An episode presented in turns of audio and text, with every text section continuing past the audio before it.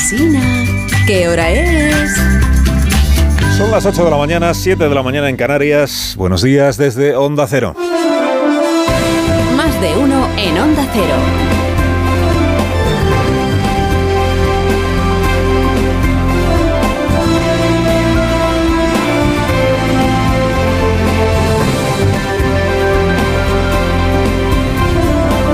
Tal? ¿Cómo están? Bienvenidos a una nueva mañana de radio. Es la mañana del 12 de octubre, 12 de octubre del año 23. Hoy España no madruga. Así que a disfrutarlo, que es jornada festiva. El día de la fiesta nacional. Este año con, con menos excitación, o eso parece, sobre si debe celebrarse el descubrimiento de América o debe repudiarse y pedir perdón al mundo por haber enviado al osado Cristóbal Colón en tres barquitas a cruzar el océano.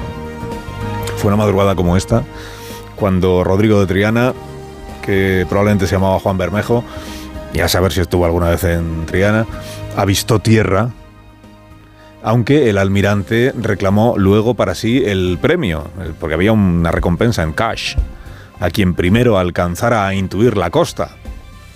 Reclamó para sí la recompensa el almirante alegando que la noche anterior él ya había advertido que había una luz ahí en la lejanía, como una candelita que se alzaba y se levantaba, y así le virló el premio y la pensión vitalicia al amigo Bermejo o Rodrigo, o como se llamara. Más información sobre este episodio y más recreación de lo ocurrido en el mundo hace 531 años en el espectacular podcast de Carlos Zumer 1492, que está publicado desde hace un año en nuestra página web. Y si usted todavía no ha escuchado, pues ya está tardando, ya está tardando. Y un maravedí para el primer dirigente político de medio pelo que hoy en España pronuncia la palabra genocidio. Bien, a las 11 de la mañana comenzará el desfile de las Fuerzas Armadas, que es el acto central de la serie de actos institucionales de la fiesta nacional. Primero el desfile, después la recepción de los reyes en el Palacio Real. Bueno, de los reyes y este año de la princesa Leonor, que debuta en este segundo acto, en el desfile ya estuvo. Este año estará en el desfile con el uniforme militar porque ella ya lo es. Y después en el Palacio Real, en la recepción a todos los invitados. Que no se le haga muy ánimo a la princesa Leonor. Ánimo, a la, ánimo princesa y que no se le haga muy largo, ¿verdad? Todo el mundo hoy pendiente de ella. Y lo que le queda. Y lo que le queda ya para toda la vida esto. Para toda la vida. Ni al desfile ni a la recepción asistirán los dirigentes políticos a los que el presidente Sánchez anda cortejando esta semana para que le invistan. Ni Rufián, ni el PNV, ni el Bloque Nacionalista Gallego, ni la señora de Bildu. De Puigdemont tampoco. Bueno, a Puigdemont se le ocurre plantarse hoy en Madrid y la policía judicial tiene que detenerlo. Quieto parado que Yarena todavía te está esperando, Puigdemont. Dice, no, que he venido al desfile de la Como ahora voy a elegir presidente, he venido al desfile. Detenido. Porque Yarena ahí sigue, ¿no? Bueno, el juez Yarena espera sentado a poder juzgar algún día o procesar algún día a Puigdemont. Bueno, procesado está en rebeldía, pero... Espera el juez sentado a que le entreguen a Puigdemont. Sentado, pero bueno, sentado porque está al cabo de la calle y sabe que no va a pasar, pero por lo menos espera. Total, que al desfile acuden esta mañana los ministros del PSOE, naturalmente, los ministros de Sumar, que antes era Podemos, y muchos de los cuales pues van sin ganas a este desfile, como, como Rajoy, que decía que era un, un coñazo, ¿se acuerdan? pues van, pero, pero van. Eh, van los presidentes autonómicos socialistas, que ya solo quedan tres, los que sobrevivieron a la escabechina del mes de mayo, claro, comparas las fotos del año pasado con las de estas y dicen, madre mía, en mayo quedan Paje, eh, Chivite y Adrián Barbón, creo. Ya no hay, ya no hay más. Eh, va Feijó, claro, con la cúpula de su partido, más la legión de presidentes autonómicos del, del Partido Popular, que ahora sí son una legión. Dice, para ser Sánchez quien presume de, de ser el, el que mejor entiende la diversidad del país y quien mejor encarna la España plural, pues hoy se va a sentir rodeado de gobernantes de derechas. Cualquiera diría que el PP es el primer partido de España. Menos mal que también va Yolanda, que igual lleva ejemplares de su informe de la amnistía por si alguien estuviera interesado. Madres y padres del colegio de su hija, por ejemplo, que se acercaran al desfile a pedirle un informe de la amnistía, pues aquí tienes un ejemplar. Va Cándido Conde Pumpido, que es quien, de verdad sabe cómo va a acabar redactada la ley de amnistía. Y Francina Armengol, que esta vez ya no va como presidenta de Baleares, sino como delegada del gobierno en las Cortes España, bueno, perdón, como presidenta del Congreso de los Diputados. Francina Armengol, que echará de menos que los soldados no desfilen con traducción simultánea. Es la primera vez que yo recuerde que el gobierno, este y los anteriores, se pone la venda antes de la herida, condenando preventivamente los posibles silbidos o abucheos, los potenciales silbidos, pitadas o abucheos que reciba el presidente, que se pone preventivamente la herida exigiéndole al líder del partido de enfrente que no agite la calle. O sea, pitidos y silbidos, como ayer recordó la ministra Robles, se vienen produciendo todos los años. Los tuvo Zapatero, los tiene Sánchez, yo creo que algún año también los tuvo Rajoy, precisamente por su política en Cataluña, pero bueno, si no los tuvo en el desfile del 12 de octubre, los tuvo en otros, en otros lugares y en otros ámbitos. Bueno, a Rajoy incluso le dieron un puñetazo, acuérdense, en, en Pontevedra. Claro, estamos eh, quienes siempre hemos reprobado los silbidos, los pitidos, los abucheos, fuera quien fuera el presidente del gobierno, por la falta de respeto a la institución que suponen, efectivamente, dices, ¿hay libertad de expresión? Efectivamente, hay libertad de expresión.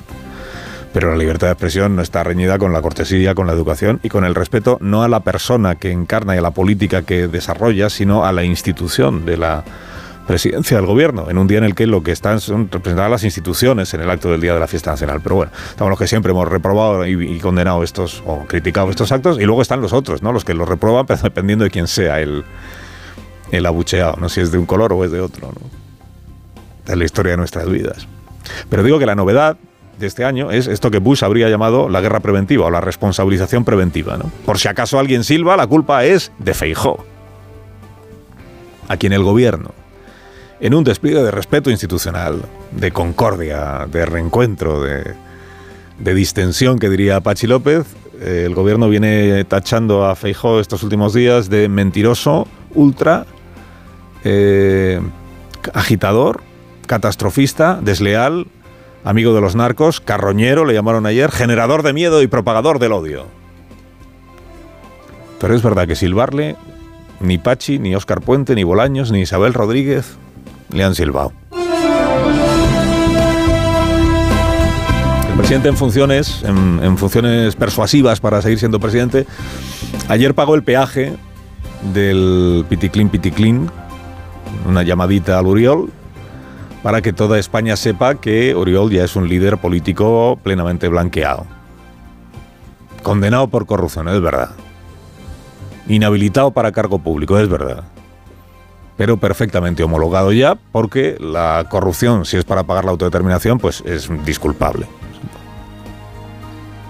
Ayer Sánchez llamó Dicen los de Esquerra, que fue Sánchez el que llamó, ¿eh? Sí, claro, porque, lo, porque Esquerra había exigido que o pedido que llamara. Tanto Puigdemont, tanto Puigdemont, que nos tenga un poquito en cuenta, que haga algo para que se hable de, de nosotros. Bueno, ha dicho Pachi López que todo lo están haciendo con transparencia. Hombre, no. Transparencia habría sido poner el manos libres ayer en una rueda de prensa y que todos hubiéramos escuchado que se decían, ¿no? Y cómo se trataban. Si se decían, fíjate que no hablamos desde el año 19, ¿eh, Oriol? Porque al menos oficialmente no han hablado desde el año 19. Que se sepa, como dice el país esta mañana, que se sepa. Bueno, la, llamada telefónica de la que no se ha contado. Se ha contado que hubo una llamada, pero no que se dijeron.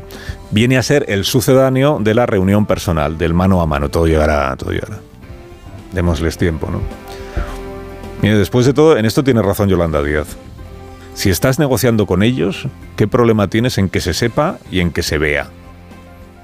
Si estás negociando con Esquerra Republicana, ¿qué problema tienes en hablar directamente con el jefe de Esquerra Republicana, que es Uriol Junqueras? Lo dice Yolanda Díaz y las madres del colegio de su hija así lo entienden. Los socios son los que son. Pero claro, venimos de una campaña electoral en la que Sánchez se revolvía cuando alguien les llamaba socios.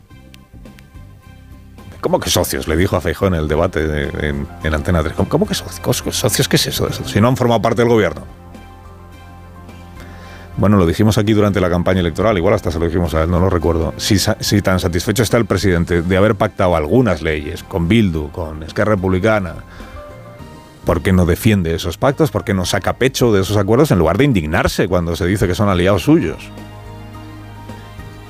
Pero bueno, como dice Gabriel Rufián, es que es el, PSOE, el PSOE, claro. Es el PSOE. ¿Y qué significa que, que sea el PSOE? Pues que lo que hoy es blanco, mañana es negro y viceversa. El PSOE es el PSOE. ¿eh? Hace cuatro años ustedes saben que hablar de amnistía era una quimera. Es bastante probable que de aquí a un tiempo hablar de referéndum deje de ser una quimera. La investidura va a salir adelante con el acuerdo de varios grupos parlamentarios. Será fruto del pacto de los dirigentes del Partido Socialista, es decir, Sánchez, con los líderes de estos otros partidos. El PNV, Esquerra, Bildu, Junts per Catalunya, el Bloque Nacionalista Gallego, Sumar, que no es un partido sino 15.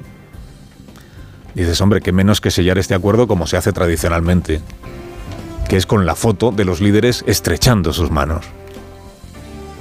A saber, Sánchez, Yolanda, Ortúzar, Ana Pontón, Uriol Junqueras, Arnaldo Tegui y Carles Puigdemont. Dices que, que Puigdemont aún no ha sido amnistiado, no puede viajar a Madrid. Me lo detiene, no se puede hacer foto, pero no pasa nada. Se van todos los demás a Waterloo. Puigdemont otra cosa no, pero es un buen anfitrión. Tiene sitio en el casoplón ese de... Se los lleva a todos Pedro en el Falcon. No, al presidente no le gustan las bromas sobre el Falcon, salvo cuando las hace él, así que perdón. Se van todos en el Alsa, que es... Hay una línea de autocar, de autobús, de Madrid a Bruselas. Se meten ahí, pues Yolanda, Sánchez, Ortúzar, eh, Junqueras, Arnaldo Tegui. Son 63 euros por cabeza el viaje, 21 horas de viaje, 21 horas para congeniar. Dice la mayoría progresista sobre ruedas, camino de Waterloo. La cantidad de cosas que podrían dejar resueltas en, en ese rato, en ese viaje, ¿no? 21. Cantidad de cosas que podrían dejar resueltas. Mira, la reforma de la ley presupuestaria para que el techo de gasto no lo pueda vetar el Senado. Cambiamos la ley en el Congreso y chúpate esa feijo. La reforma de la ley del Poder Judicial para que los 12 vocales del CGPJ, que tienen que ser jueces y magistrados, los elija todos el Congreso por mayoría absoluta y no de tres quintos. Y ni el Senado ni el PP. Chúpate esa feijo. La reforma del Código Penal para que quede tipificado como delito tener memoria de lo que sucedió de verdad en el 2017. La reforma del protocolo para que los expresidentes de la Generalitat que no hayan sido juzgados puedan regresar a Barcelona bajo palio, previa ceremonia de beatificación en el monasterio de Montserrat, oficiada por los obispos catalanes entre cantos de alabanza al reencuentro. La reforma del reglamento del Congreso para que Feijó deje de ser líder de la oposición y el cargo pase a desempeñarlo Óscar Puente, líder de la oposición a la oposición, con coche oficial y secretaria. Coche oficial, secretaria e intérprete de lenguas cooficiales. Lo que les cundiría ese viaje. ¿eh? Dice, oye Pedro, ¿y el referéndum? Dice, no, eso no, que es, que es inconstitucional. Y ahí es cuando todos, Junqueras, Otegui, Yolanda, Ortuza, rompen a reír. Porque saben que Pedro es un bromista. Inconstitucional, dice. El PSOE es el PSOE. ¿eh? Carlos Alsina, en Onda Cero.